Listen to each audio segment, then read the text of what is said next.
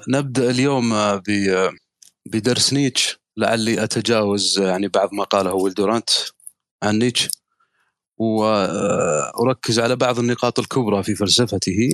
طبعا آه، سيبدأ الحديث عن نيتشه في الكتاب بمعلومات تاريخية. لا أبتعد عن حقيقة إن قلت أنا معلومات هنا للتعريف بشكل عام عنه. ويمكن أن يكون تكون الميزة الكبرى في هذه أو المعلومة الكبرى في هذه هي كيفية تعرفه على آه، شوبنهاور وهذا في عام 1865 طبعا هو ولد عام 1000 1846 ففي عام 65 1865 آه، تعرف على كتاب شوبنهاور الذي تحدثنا عنه في حلقة شوبنهاور. العالم كإرادة وفكر. ثم آه، الكتاب هذا كان مؤثرا جدا عليه. آه، باعتباره كتابا كان نيتش يقول من باب المجاز أن شوبنهاور وكأنه يتحدث عني في هذا الكتاب. وتعلمون أن أن نيتش بعد ذلك ألف كتابا آه، شوبنهاور مربيا. طب هذه تقريبا تقريبا أهم ما في الكتاب ما في هذه النقطة التاريخية عن حياة نيتشه.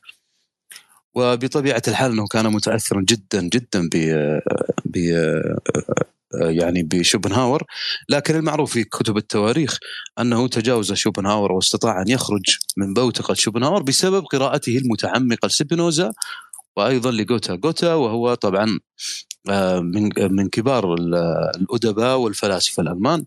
وكان هو أستاذ الفلاسفة كما يقال يعني هو أستاذ هيجل وشيلينج وهذه المجموعة وكان أيضا رئيس الجامعة وهو حسب نظرية الذكاءات هو أذكى العلماء والأدباء والشعراء. بعد ذلك المرتبة الثانية يأتي أينشتاين. آه، حسب المقاييس يعني أنا أتكلم عن نظرية الذكاء أو الذكاءات الموجودة في علم النفس. عندما طبقت اخذ هو الأول ثم أينشتاين الثاني ثم نيوتن الثالث طيب هذه الفكرة الآن هي فكرة تاريخية لكني سأبتعد عنها قليلا. وسأركز على بعض الأفكار التي تخص فلسفته وإن كانت فلسفته واسعة جدا وهي فلسفة يقال أنها نسقية وهذا ذهب إليه البعض منهم هايدجر وبعضهم يرى أنها ليست نسقية وهذا الأكثر. بل حتى تجاوز البعض ووصل إلى حد أن قال أنه ليس بفيلسوف إنما هو شاعر. وهذه طبعا بعيدة جدا ولا تقبل لا عقلا ولا علما ولا معرفة ولا بأي حال من الأحوال. بل هو فيلسوف من الكبار جدا في تاريخ الفكر الإنساني. لا يقول بهذا إلا كل عاقل. نيتش نستطيع أن نقول أنه أسس امرا ما كان معهودا في الفلسفة. وكيف أن الفلسفة تنتقل إلى عوالم أخرى غير العوالم التي كانت معهودة سابقا. أول هذه العوالم هو عالم الأسلوب. نستطيع أن نقول أن الأسلوب هو أس فلسفة نيتشه، هو الركن الأكبر لفلسفته. تعلمون أن نيتشه فيلسوف لغة هذا في أصله يعني في أساس يعني نقول علميته هو فيلسوف لغة ولهذا تجدون أن لغته يعني أو اللغة اللغة التي يستخدمها ستكون مؤثرة لاحقا حتى على مدارس النقد. آه نيتش كان آه يهتم كثيرا بالأسلوب. وتعلمون أن نظام الشذرات هو الذي ابتكره لا أبتعد عن الحقيقة ان قلت أن نظام تويتر إن شئتم جده الأول هو أسلوب نيتش. هذه جعلت فلسفته تظهر بطريقة مختلفة، أي كيف من الممكن أن تؤسس الفلسفة على تغير في أسلوب اللغة. وبطبيعة الحال وقد قلنا هذا مرارا وفصلناه كيف أن المدخلات هنا ستتغير. فهذه الفكرة فكرة جاء بها نيتش آه، وأدخل عالم الفلسفة إلى عالم اللغة وجمع بينهما. هذه وهذا الصدام بطبيعة الحال سيخرج لنا هذه الشذرات وهذه الإرساليات التي بعد ذلك سيأتي البعض ويهدف ويقول أنها عبارة عن نسق لكنها لم تفهم بطريقة صحي صحيحة. نيتش كان يهدف أيضا إلى فكرة. يمكن أن نقول أنه يهدف إليها من باب التأويل لما قال. أن يحول العالم إلى لغز. كان يريد أن يحول العالم عن طريق مجازاته إلى لغز. لغز يجب أن يشترك كل أهل الأرض في حله. لن يحله شخص واحد. هو يقصر العبارة حتى تكون مقدورة على القراءة على القراءة من الجميع. لكنه بطبيعة الحال يجعلها عميقة جدا حتى يبقي للفلسفة مكانتها ونخبيتها. يجمع الأمرين بشذرة واحدة. هذه الطريقة هو الذي ابتكرها وهو سيدها الأول. وبطبيعة الحال أن هذه الفكرة فكرة خطيرة جدا ستأتي بعد ذلك. كثير من المدارس وتعتمد عليها في تفكيك آه، ما كان به ما كان يقوله نيتشه، الغريب أن نيتشه كان يريد وأسس أيضا لهذا أنه كان يريد تفكيك الثنائيات. وهو أول من حاول محاولة جادة وقوية بعد في في تاريخ الفلسفة في هذه النقطة. طبعا تاريخ ال ال ال ال ال الثنائيات من قبيل مثلا الروح والمادة مثلا العقل والجسم وهكذا. هو أراد أن يفكك هذه الفكرة بل أبعد من ذلك أراد أن يصل إلى هذه الثنائيات الميتافيزيقية وأن يلغيها باعتبارها شيئا واحدا يعني الخير والشر. لماذا الخير ولماذا الشر؟ هذا سيجعله يحفر. في أصول اللغة.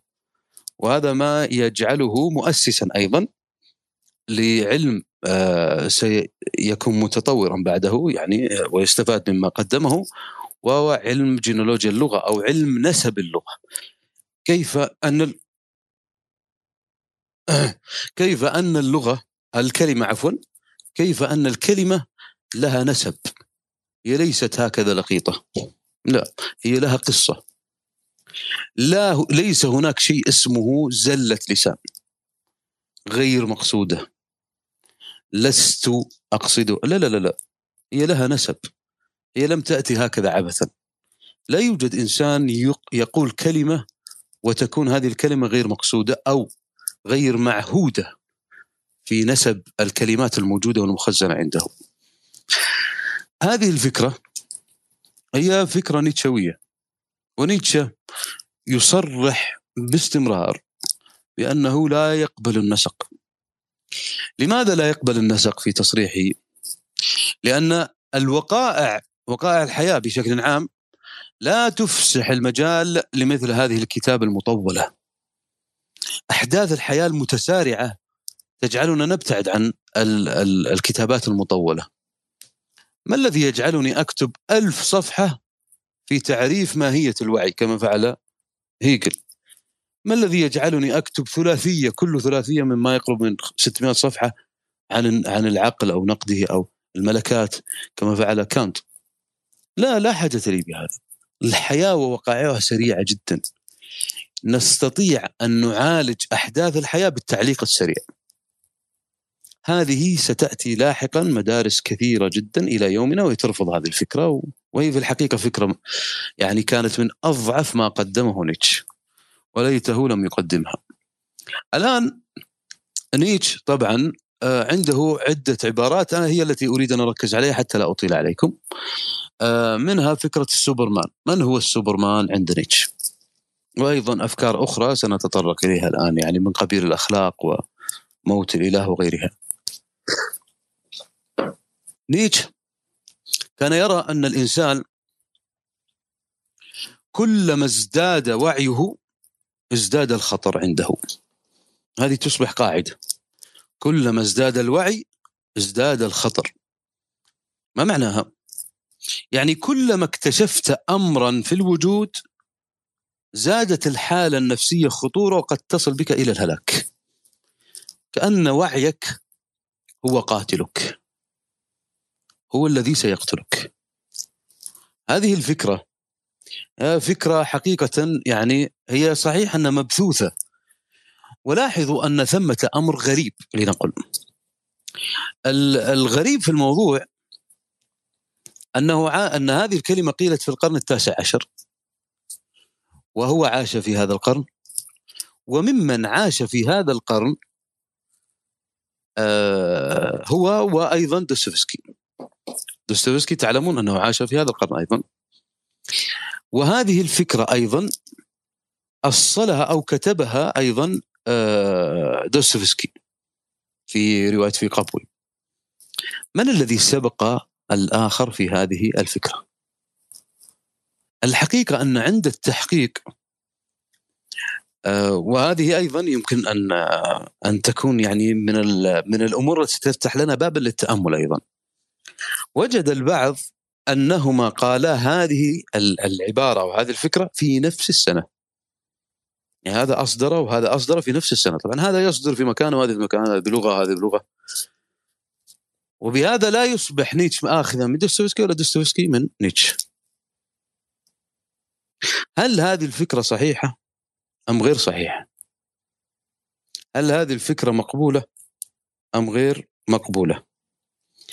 هل هذه الفكرة لم تقل قبلهما أم لا؟ هذه أيضا من الأفكار التي آه، طبعا هذه يهتم فيها ولهذا أنا ذكرتها لأنه بيننا من يهتم بهذه لأنه يهتم بالمقارنات. تعلمون أن هناك أدب مقارن هناك لغة مقارنة هناك هذه المقارنات يعني تهم البعض كثيرا. وهي من الأمور بالمناسبة التي أيضا أطال البعض جدا في الحديث عنها. لكن هل هذه الفكرة فكرة كلما زاد الوعي كلما ازددت خطورة هل هي فعليا أصلا؟ هذا هو السؤال المهم. ما جاءت إلا مع نيتش أو دوستويفسكي؟ لا الحقيقة غير صحيحة هذه الفكرة. هي الحقيقة موجودة من من السابق. لكن ميزة نيتش في هذا الموضوع أنه أطال النظر في هذه الفكرة جدا. وتحدث عنها حديثا آه، مطربا يجعلك فعلا تجد أنه أسس هذه الفكرة بطريقة فلسفية عجيبة جدا. يعني تعلمون أن دوستويفسكي في قبوي قالها الماحا. يعني لم يطل الحديث فيها في بدايه حتى الرواية يعني لم يطل الحديث عنها. بل أبعد من ذلك بعد صفحتين أو ثلاث من ذكرها نقضها بفكرة أخرى. فهي لم تكتمل عند دوستويفسكي. لكن نيتش أطال جدا النظر فيها. وهي فكرة حقيقة رائدة جدا وستكون مؤثرة في الأفكار التي ستأتي بعده. كلما زدت علما وعيا كلما زادت حالتك النفسية سوءا. يعني أحيانا من قبيل حتى لو اخذناه بالثقافة الإسلامية لا تسألوا عن أشياء تبدا لكم تسؤكم، أحيانا تسأل أسئلة تقول يا ليتني ما سألت. يا ليتني كنت جاهل. يا ليتني ما دريت. يا ليتني مت ولا شفت كذا. لأن هذه الحادثة فعليا ولهذا أحيانا يعني أحيانا مثلا تدخل حتى في عالم تويتر مثلا بما أننا نتحدث في تويتر في مساحة في تويتر تجد أنك أحيانا تضيف مثلا حساب معين تقول يا ليت بعد فترة تجد تقول يا ليتني ما أضفت هذا الحساب. أحيانا الفضول يقتلنا فعلا ومع ذلك نستمر فيه. وهي حالة يعني تدل على على أن الغباء أيضا جزء من تكوين الإنسان. فنيتش كان يقول أن هذا هذا الوعي المتزايد سواء كان إيجابي أو سلبي بالمناسبة هو أيضا سبيل موصل إلى هلاك الجسد آه، هلاك النفس. ولهذا يهتم هو كثيرا بما الذي تدخله إلى وعيك. هذه الفكرة مهمة للدخول إلى عالم السوبرمان. البحث وهذه نقطة أيضا مهمة جدا أن البحث ده عن قدراتك باستمرار. أنا الآن لما أبحث عن قدراتي معنى هذا أنني أعيش حاضري. الذين يكلفون نفسهم بعض الناس تجد أنه يعمل عمل شاق يعني حتى تشفق عليه. المفروض هو الذي يشفق عليك ولست أنت. عمله الشاق هذا معناه أنه يعيش يومه بكل ما فيه من تفاصيل. عمله هذا كأنه يعطيك دليل عملي أنه إنسان. عمله هذا كأنه يقول أنا قوي ولهذا أنا أبحث عن قدراتي في كل ثانية من يومي. أما الإنسان الذي لا يعمل باستمرار الذي يكل باستمرار الذي يستصعب كل شيء باستمرار فهو بطبيعة الحال سيبحث عن قدرات غيره. يعني حتى لو اخذتها سنبدأ هنا بمواقع التواصل تبدأ فقط همك ما الذي فعله فلان. همك مثلا ما الذي في التلفاز. همك ما الذي ك... طول يومك هكذا. أو حتى إن درست فأنت تدرس بأدوات التاريخ. عندك مشكلة الآن؟ تروح تبحث عن حل لها في مثلا في التاريخ. أنت هنا تبحث عن قدرات غيرك لتكون مسيطرة عليك. بهذه الحالة أنت ضعيف مهما كنت قويا في الجسد أو في القدرات المالية مثلا أو المادية. أنت ضعيف لأن قدراتك إلى الآن لم تخرج. أنت كأنك قلت ليس عندي قدرات ولكني سأعتمد على قدرات غيري من أجل الوصول إلى حل معضلاتي. هذه أشد مراحل الضعف التي من الممكن أن يمر بها الإنسان. وكارثة كبيرة أن تصبح هي الأساس في حياة الإنسان. ولهذا من الإشكاليات الكبيرة على سبيل المثال طبقنا هذه الفكرة من الإشكاليات الكبيرة أن تبقى غارقا مثلا في التاريخ في التراث كما نقول وتبحث عن طريقة معينة لتحديث التراث. وكأنك عدت إلى التراث لتعتذر عنهم أو لتغير بعض السيناريوهات التي لا التي فعلوها ولا تصلح لزماننا الحاضر. هذا ضعف وليس قوة بالمناسبة. هم فعلوها فلماذا تعتذر عنهم؟ وهذا لا يدل أصلا على إشكال إنما يدل على طبيعة بشرية. نفس الفكرة أن أبقى حاضرا لكني آخذ أدوات غيري. هنا سنعود إلى فوكو وفوكو لا أبتعد عن الحقيقة إن قلت إنه نيتشوي حتى النخاع. فوكو كان يقول أن من يبحث في التاريخ فهذا أمر جيد لكن الإشكال هنا هو تحويل التاريخ من ذاكرة إلى رجل ناطق يسيطر عليه. كأن التاريخ الذي من مهمته أن أقرأه لآخذ ما أستفيد منه لا. يتحول هنا إلى ذاكرة أي عفوا من ذاكرة وهذا هو أصله إلى أمر آخر ما هو؟ أن يصبح رجل ناطق ويسيطر عليه. كأني خاضع لمن مات. هذه إشكالية.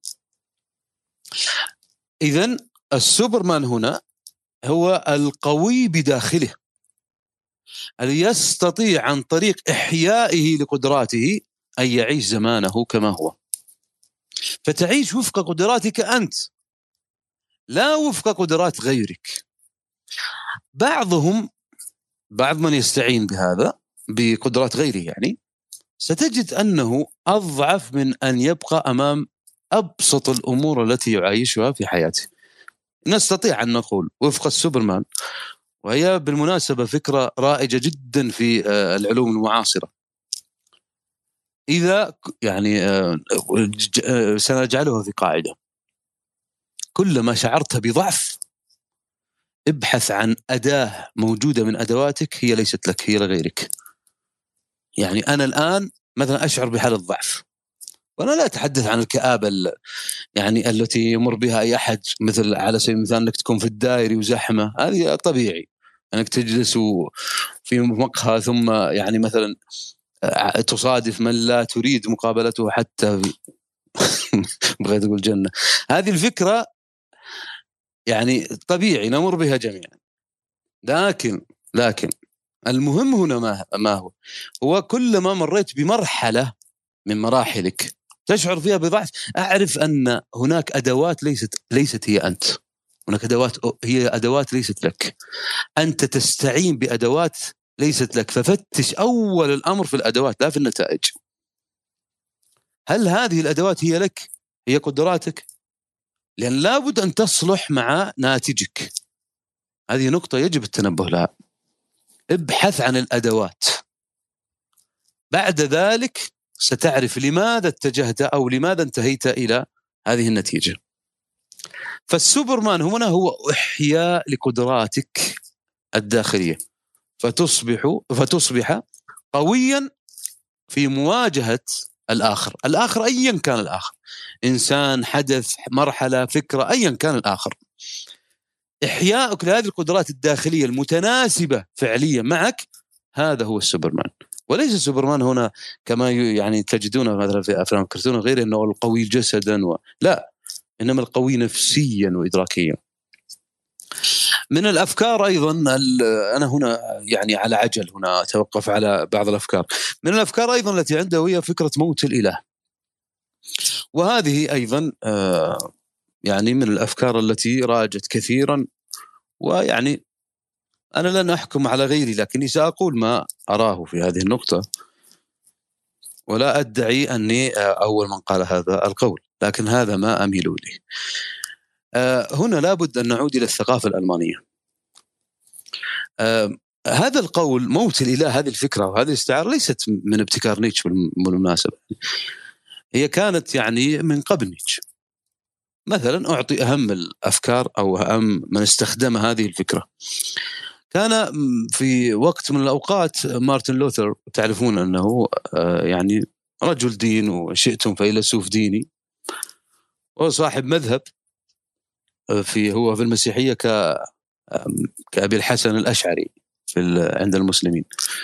آه، ومن أشهر اللوثريين كانت مثلا. آه، اللوثر الذي عاش في القرن السادس عشر كان في يوم من الأيام حزين وحزن يعني أشكل عليه وبدأ يأكل نفسه فجاءت زوجته عندما رأته بهذا الشكل كانت آه، لبست السواد فتعجب من فعلها وقال لماذا تلبسين السواد؟ قالت لأن آه، قالت بسبب موت الإله هو هنا صعق قال كيف تقولين هذا؟ قالت نعم إذا كنت أنت وهي تخاطبه باعتباره هي الآن مرشدا. يعني هو الآن هو الرأس. قالت إذا كنت أنت الآن في هذا الحال وهذا الحزن وأنت تعلم أن الله معنا. فإذا وصلت إلى هذا الحال معناه أن, المو... أن الإله خلاص مات. يعني أين الله؟ إذا كنت موقف معين سيجعلك في هذا الحزن. يعني أين الله؟ إذا هو مات. هي استعارة. مثل الآن لما تجي عند واحد مثلا آه، يسرق شيء معين تقول له من باب الثقافة تقول أنت ما ما تخاف الله.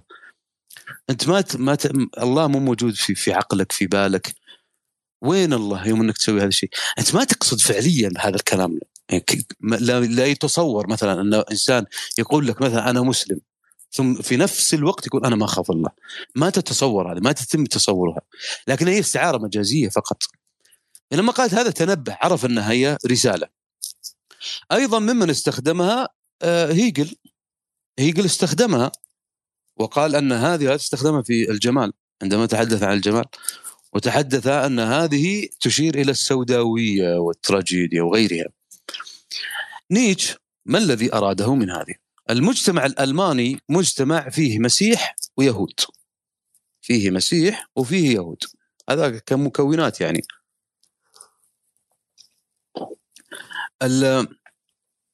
الآن المسيح يؤمنون بأن آه، بأن آه، الله قد تجسد. ويؤمنون أنه صلب والذين صلبوه هم اليهود. واليهود يبرؤون من هذا. يعني أنا أتكلم عن طائفة. تحديدا أنا أريد الثقافة الألمانية تحديدا واليهود في ألمانيا تحديدا. هو الآن أراد أن يضرب وهذه عوائد نيتشه كما قلنا أنه يريد أن يكسر الثنائيات. أراد أن يضرب اليهودية بالمسيحية بالدين بالسياسة. كل هذه ضربة واحدة. ماذا قال؟ قال موت الإله. ما معناه؟ قال أنتم الآن يخاطب المسيحيين قال أنتم الآن تقولون أن الإله قد تجسد. ومعنا ومع هذا أنا لا أرى الإله. يعني أنتم في نفس الوقت تقولون أنه صلب. وفي نفس الوقت أنا لا أرى الإله في أخلاقياتكم ولا في يومياتكم ولا في قوتكم ولا في أي أمر من الأمور. معنى هذا أنه باعترافكم بفعلكم هو قد مات. نحن من صلبنا أي من اليهود الذين هم جزء منا أيضا والآن يتكلم عن الأمة الألمانية لنقل أو الثقافة الألمانية بشكل عام فقال أن هنا الآن تنقسم إلى قسمين، نعم هو مات أنتم الذين قد تقولون أنه صلب وفي نفس الوقت لا أراه في أفعالكم، يعني هو في اذهانكم مات مصلوب وفي أفعالكم ليس موجودا. في نفس الوقت من الذي قام بهذا الفعل؟ هو الجزء الثاني منا، من هم؟ اليهود. اذا هو مات. هو نوع من استفزاز حتى تتغير الفكرة. نحو الدين. هذه الفكرة ليست دعوة للالحاد بالمناسبة، أنا أقول مرارا قد يكون نيتش في حياته ملحدا لكنه في هذه لم يدعو للإلحاد. وأنا شخصيا لم أرى أبدا أن نيتش كان داعية للإلحاد نهائيا. بل حتى ماركس لا أراه كذلك. يعني لكن ماركس يعني الحديث ليس عنه الآن فهذه هي فكرة موت الإله أي أنها استعارة من هذا القبيل. ومن أجل أن تفهموا أن استخدام الدين سيؤدي إلى مثل هذه القراءات التي لن تستطيعوا أنتم من تدافعون عن الدين أن تتخلصوا منها أو تؤولوها بطريقة صحيحة. فأنتم بهذه الحالة تدعون إلى الدين وفي نفس الوقت النتيجة لدعوتكم إلى الدين هي الإلحاد. أن تدعو للدين نعم لكن دعوتك هذه ستؤدي إلى الإلحاد. ستؤدي إلى البعد عن الدين. لماذا؟ لأنك أنت بهذه الطريقة تناقض نفسك. خطابك نفسه لا يمكن قبوله منطقيا. فكيف تريدني أن أتقبل هذا الأمر؟ هذه فكرة موت الإله باختصار ما زلت أقول. آه نيتش أيضا آه لا أبتعد عن حقيقة قلت أنه المؤسس الحقيقي لعلم النفس. حقيقة يعني. وبالمناسبة فرويد كان يقرأ كتب نيتش بالسر لمدة ثلاث سنوات واكتشف هذا لاحقا في مذكراته.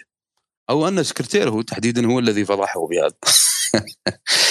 فكثير في النيتش طبعا هو عاش في نفس الفترة التي عاش فيها.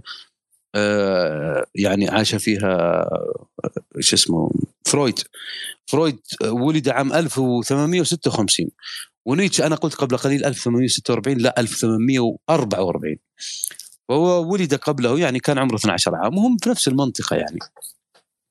فالفكرة هنا أن نيتش كان يؤمن بأن خبرة الإنسان كلما ازدادت بالنفس وكلما أيضا ازداد معرفته آه، كخبير بالنفس لنقل كخبير بالنفس اتجه كعالم أو كخبير بالنفس بالفطرة والضرورة. أيضا هذه ستجعله يعرف ما هي الاستثناءات وما هي الضروريات في النفس. أنت الآن كلما اتجهت إلى نفسك أصبحت قادرا على أن تعرف ما هو الدائم في نفسي وما هو الاستثناء. أنا هنا أتحدث بلسان نيتشه فأنت الآن بهذه الطريقة أنت الذي يعالج نفسك بنفسك. أنت أخبر الناس وأعلم الناس بنفسك وليس غيرك.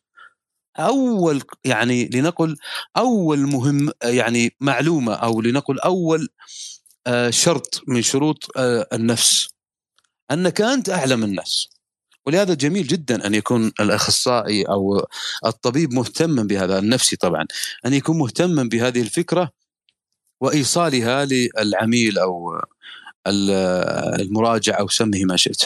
مهم جدا أن تفهم أنك أنت أعلم الناس بنفسك. الآخر سيتفاعل معك ليس حسب نفسك لا حسب لغتك التي ستتحدث بها. قدراته فقط ستتوقف عند هذه الكلمات التي ستتحدث بها. إذا كلما اتجهت إلى نفسك أصبحت خبيرا بالحالات الضرورية أو الحالات الدائمة لنفسك والحالات الاستثنائية. قد يجدك فلان على سبيل المثال مكتئبا ويعني واضح من شكلك مثل ما نقول. ولكن أنت خبير أن هذه حالة استثنائية. لماذا؟ لأنك تعرف نفسك. ولكن إذا كنت غير عارف بنفسك سيأتي الآخر يقول لا والله واضح عليك إنك حزين وأنت كذا وأنت كذا ستتماشى مع قوله وستصبح هذه الحالة استثنائية. حالة هي دائمة. يعني سيدخلك هنا حتى الوهم أن هذه هذه الحالة هي التي تمثلني وليست استثناء. هذه يجب أن تفهم. ولهذا كان ينتقد بشدة المدرسة الإنجليزية في في علم النفس أو المدرسة الإنجليزية النفسية. فهذه كان دائما ما يقول حتى هو آه، هو طبعا يعني آه، ينتقده من باب أنها مدرسة تجريبية. لهذا هي لا تتفق مع الفكرة السابقة التي قلناها. نيتش يعني نستطيع أن نقول إنه خبير بالنفس الإنسانية حقيقة يعني. وهذا واضح جدا في كتبه. معرفة عميقة جدا بالوعي واللاوعي. وحتى يعني حديثه حتى عن اللاوعي الجمعي. وأيضا ما تحت الوعي وما فوق الوعي. هذه مصطلحاته بالمناسبة. وهذا هو يرى أن الحضارات هي التي كونت الوعي العلوي أب عن جد عن جد جد إلى آخره. هذا الوعي الصاعد هو الذي لنقل ثبت الأخطاء التي نسميها كذبا ونسميها من باب تخفيف المصاب نسميها بالعادات الاجتماعية. وهي في حقيقتها أخطاء تاريخية. يعني هو يعتبر أن هذه العادات الاجتماعية هي عبارة عن ماذا؟ هي عبارة عن وعي فوقي. أب عن جد عن جد جد وهكذا. يعني هذه العادة لها أب لها جد لها جد أب لها جد جد وهكذا. هذه نسميها نحن عادات وتقاليد. الحقيقة ليست عادات. هي عبارة عن أخطاء تاريخية. نحن نقوم بما يقوم به الأموات قبل مئات السنوات دون أن نستشعر خطورة ما نقوم به. لهذا أنفسنا متهالكة دائما ونحن نبدو كالعبيد. الوعي هذا الوعي الفوقي. أما الوعي التحتي هو الذي يجب علينا البحث فيه وهو رؤية الحاضر دون الاعتماد على الماضي لتشكيله. المفترض أن تستخدم الماضي والتجارب والخبرات كأدوات. كوسيلة فقط وليست غاية. الغاية هي أنت. الغاية هي حاضرك. الغاية هي ما تريده وتؤمن به. الغاية هي ما تستطيع عليه. الغاية هي قدراتك الحقيقية. الغاية هي ما يمكن أن يؤدي بك إلى السعادة. الغاية هي ما ي... ما يخرج شخصيتك للآخر وليست شخصية الآخر. وهذا من من القبح الذي كان يعني دائما ما يصفه بالقبح. كان يقول أن من أسوأ الأشياء أن يأتي شخص ويقول تذكرني بفلان. يعني كما يعني بما معناه يعني تذكرني بفلان. وأنا أين أين ذهبت حتى أذكرك بفلان؟ وهذه فعلا لو تأخذها يعني تذكرني بفلان. طيب أنا ماني مال عينك. هذه الفكرة الآن يعني هي فكرة من يعني فكرة تهميشية لي أنا. كأني لست هنا. هذه طبعا ليست يعني بال بال بالمق يعني آه لنقل بالمقبولة. يجب أن أن أكون أنا موجودا وليس غيري. طبعا الآن آه أنا قلت قبل قليل فرويد. اي فرويد كان شديد الحذر من أن يعترف بتأثره بنيتشه. تعلمون أن فرويد وقد قلنا هذا سابقا في دروسه آه أنه لا أبالغ إذا قلت أنه كان أكثر الفلاسفة هيبة ممن حوله. كان له هيبة فظيعة. يعني آه وكان له دقة عجيبة جدا في كل شيء. لم يخرق هذه الهيبة إلا كارل يونغ. كان مسموحا له بذلك. حتى أم فرويد وهو كان معروفا يعني بعلاقته القوية جدا بها كان يحدد لها مواعيد. وله أيضا برنامج يومي لم يختلف عنه 52 سنة هذا فرويد. فكان عنده هذه الأنفة وهذه الأنا. وطوال حياته كان لمدة تقريبا ثلاث سنوات يقرأ نيتش ويقرأه بالسر حتى أنه وضع له مكان خاص لوضع كتبه فيه حتى لا ترى. فكان يعني يدمن على قراءة نيتش والاستفادة من فلسفته حتى يطور نظرياته في التحليل النفسي. وطبعا تعلمون أن أنهما متقاربان كما قلنا في العمر وأيضا في البيئة المكان يعني. فرويد كان يحاول أن يقلل من أهمية نيتش هذا أمر طبعا مضحك. وبقي يكتم قراءته لنيتش ويجعلها سرية. سرية تماما. حتى جاء كما قلنا يعني لو قلنا يعني أنه أقرب من أرخ له. ومن كان سكرتيره الشخصي طيلة هذه السنوات ومن كان يعني أمينا لسره وهو أيضا تلميذ له جونز. طبعا يعني أيضا شخصية مهمة في في تاريخ فرويد. وذكر هنا أيضا في في كان يعني دائما ما يعني يكتب عنه باستمرار فكتب كتاب عنه. فكان يقول إنه في عام 1900 وهي نفس السنة التي توفي فيها نيتشه.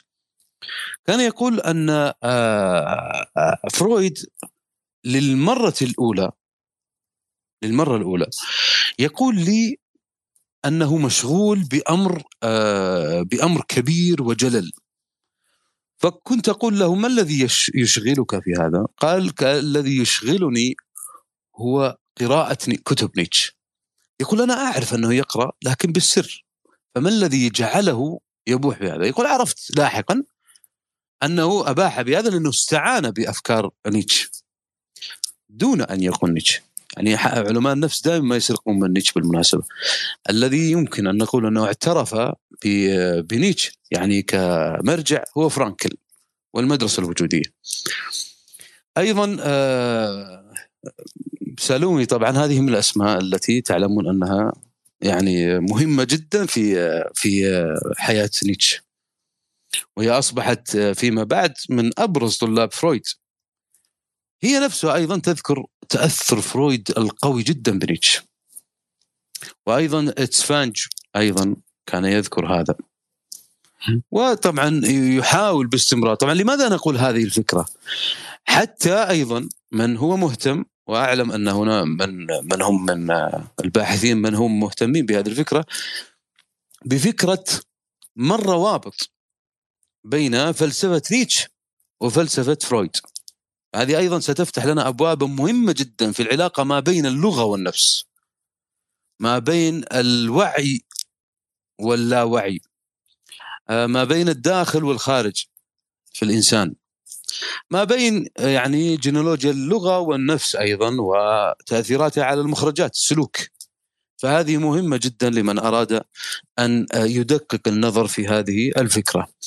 على كل الحديث عن نيتش طويل جدا حقيقة ولا يتسع المجال هنا فقط للحديث عنه وإن كنت تحدثت عنه سابقا بطول لكن المهم هنا طبعا أيضا أنا والله كان بودي أن أتحدث حتى عن الميتافيزيقا عنده وإرادة القوة لكن أنا ما ودي أطيل عليكم.